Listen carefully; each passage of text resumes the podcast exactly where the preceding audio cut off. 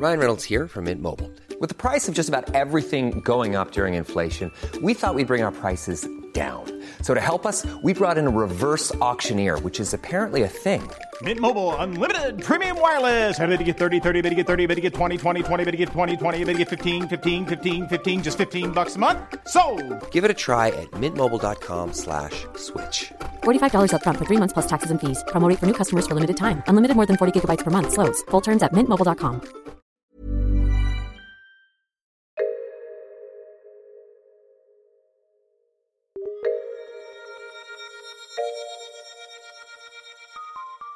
Hi Buglers, it's producer Chris, and this is Top Stories, a daily dose of classic bugles. We're no strangers to Christmas bugles, and here is what we believe you describe as a fan favourite. From two thousand nine, Bugle ninety-nine, this is Berlusconi takes a cathedral to the face. Yes, we know it's not technically Christmas related, but it was released in December, and what a treat. Top story this week. Well, Andy, there's only one story we could go with. Yes, Copenhagen seems to have stalled. Yes, the war in Afghanistan rages on. Yes, healthcare in America seems to be taking steps backwards rather than forwards. But all that pales into insignificance when placed next to this. Silvio Berlusconi being punched in the face news now! Did I dream this, Andy? Did this really happen? Did someone really punch Silvio Berlusconi in the face with a ceramic ornamental cathedral? Am I in a coma, Andy? Was I hit on the head and have I been hallucinating the last few days? Or did someone really hit Silvio Berlusconi in the face with a small pottery cathedral? I don't think they punched him in the face, I think they threw it at him. But it was close, definite wanging. It? Yeah, it, it, it only just left contact with the guy's hand, though.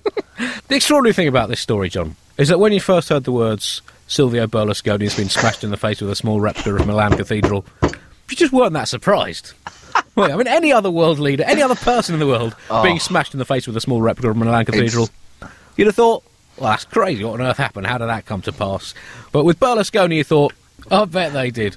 In fact, the surprising thing for me, John, it has taken seventy-three years for someone to smash Silvio Berlusconi in the face with a replica of Milan Cathedral.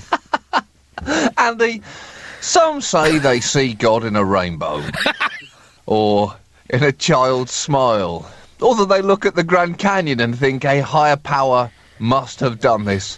For me, I see it in this story. And I tell you what would have been really weird, and that's if anyone at the exact moment that that happened was experiencing a moment of religious doubt, a crisis of faith, and who looked to the heavens like George Bailey in It's a Wonderful Life whispering, "Give me a sign, Lord. Just give me a sign." And who then turned on the news to hear, "Silvio Berlusconi was hit in the face by a ceramic cathedral." They must have dropped to their knees and said, "Thank you, Lord. I have seen your face. Now I am a believer." But what I want to know, John, and what hasn't been reported in the press, is at that exact moment, what was happening in the real Milan Cathedral? Was everyone there just enveloped by a glorious rapture? As it turned out, this was, in fact, a voodoo Milan Cathedral. A great light shined upon it. Obviously, Andy, you cannot condone an action like this happening. There's no excuse for violence, but the problem is, this is very funny. Now, for instance, I broke my nose while filming something for The Daily Show when I first got here. I was the first to say it was funny. You know, we used it on the show because it was funny. Silvio has a responsibility now, a human responsibility to sack up and do the same. A bit that, yes, while it hurt, it was undeniably, irrefutably hilarious. I broke my wrist playing football, you may funny. remember. Funny um, injury. When our friend and comedic colleague uh, Daniel Kitson... Yes. Belted a ball at me from about uh-huh. four yards away. I stuck yes. my hand. I was in goal to save it, and it broke my wrist. And he followed up by shouting the words, "Take that, you you." It was a hate crime. It was a slapstick hate crime. Yeah, it was all, all, all meant in, in, in good good spirit, and and taken as such. Whilst I went to hospital. Um, I mean, to an objective observer, that could have looked bad. Anyway. Oh. Another surprising thing, John, was Berlusconi's reaction, which was basically to say, how could people do this? Which suggests yes. was, as you say, for a start, he doesn't have a sense of humour, but also that he doesn't read the papers, is also fully amnesiac, and has also never thought that tourist souvenirs of major churches would be used as close combat missiles, of which only the last one is acceptable. Lots of the reactions in Italy seem to uh, be mixed feelings on the lines of, of course, this is absolutely terrible, but it is Silvio Berlusconi being hit by a miniature cathedral. What one Italian responded by saying, "I don't like to say he deserved it, but he had to expect it." if I, if, That's if just, I, that is semantics, isn't it? If I can just slightly jump to Silvio's defence here, I don't know if he, as a busy man, you know, with a full day of running a country and committing fraud, I don't know how he can be constantly on the lookout for flying cathedrals. I think you ask too much of him there. His initial reaction, Berlusconi, was to stand on the floor of his car, above the crowd, to show everyone that he was all right. The problem was there was quite a lot of blood, which meant that his gesture was not having the effect that he aimed for. Instead, everyone was looking at him thinking, "No, you're not all right.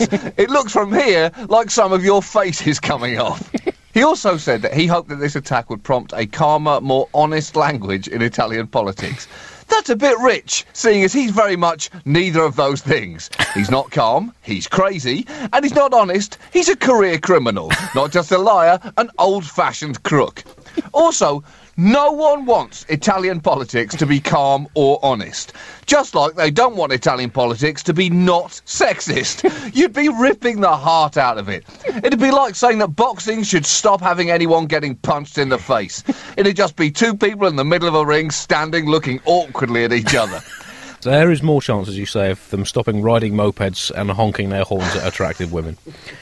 So we have to ask, John, was this the first in a new wave of tourist souvenir-based assassination attempts? I mean, obviously not the first. Uh, William McKinley, the U S president, yeah. of course, famously shot with a bullet yeah. in the shape of the Niagara Falls, whilst Julius Caesar was, in fact, stabbed with a miniature Eiffel Tower. Berlusconi's full quote was, "If, after it happened, there's a better awareness of the need for calmer and more honest language in Italian politics, this pain will not have been in vain. These last days I have felt that even some political opposition leaders have come closer." That's true, Silvio. They have all come together in gathering around their computers, watching it time and time again, laughing their faces off. Also, I do like the idea that he sees his suffering as being for the greater good. He's like Jesus, Andy. He sacrificed his face so that we all may benefit. And I wonder if he'd be willing to keep doing this if it, he felt it would actually help humanity. If someone said to him, "The world would be a better place if you are regularly smashed in the face by a replica house of worship," would he step up to the plate? Take a synagogue in the eye, Berlusconi. First out of the blocks were the Prime Minister's critics in terms of uh, reaction around the world. By the following morning, more than twenty thousand had signed up to a Facebook page giving hero status to the alleged attacker, Massimo. I can't believe they're still... can't believe they're still saying alleged attacker when he's on video throwing a cathedral at him. Massimo Tartaglia was his name, and uh, he's now now has more than seventy thousand fans. He has become like the Iraq shoe thrower. The problem was that reactions quickly got out of hand. One enemy of the Prime Minister left a note saying, uh, "Death to Berlusconi." Obviously, that is over the top. You don't want death for him. You want him to be hit by more cathedrals in the face.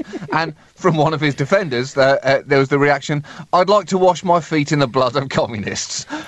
Where to begin? First, that's a terrible way to wash your feet. Terrible. Well, some people say it's good for corns no, and bunions. It's it's not good, Andy. Stalin used to that... swear by it. No, that explains gonna... everything. That, that much is true. You're going to find that when you finish, your feet are the opposite of clean. In fact, they are stained with communist blood. And you've just walked the blood of communists all across your brand new carpet, which is just what those commies would have wanted. The point is... this story is inspirational, Andy. For John Keats, his muse was a Grecian urn. For us, it is Silvio Berlusconi's face being caved in by a cathedral. Thanks for listening, Buglers. Make it worth me staying up till four in the morning doing all this stuff by supporting us at the bugle podcast dot com. Poor Tiny Tim. More Christmas nibbles tomorrow. Small details are big surfaces. Tight corners are odd shapes. Flat, rounded, textured, or tall. Whatever your next project, there's a spray paint pattern that's just right. Because Rust-Oleum's new Custom Spray five in one gives you control with five different spray patterns. So you can tackle nooks, crannies, edges, and curves without worrying about drips, runs, uneven coverage, or anything else. Custom Spray five in one, only from Rust-Oleum. Hi, it's producer Chris from The Bugle here. Did you know that I have a new series of my podcast, Richie Firth, Travel Hacker, out now? It's the show where Richie Firth and I talk about how to make travel better in our very special way. In this series, we discuss Lime bikes, Teslas, the London Overground, and a whole bunch of other random stuff that possibly involves wheels or tracks or engines of some variety. God, what a hot sell this is. I mean, you you you must be so excited. Listen now.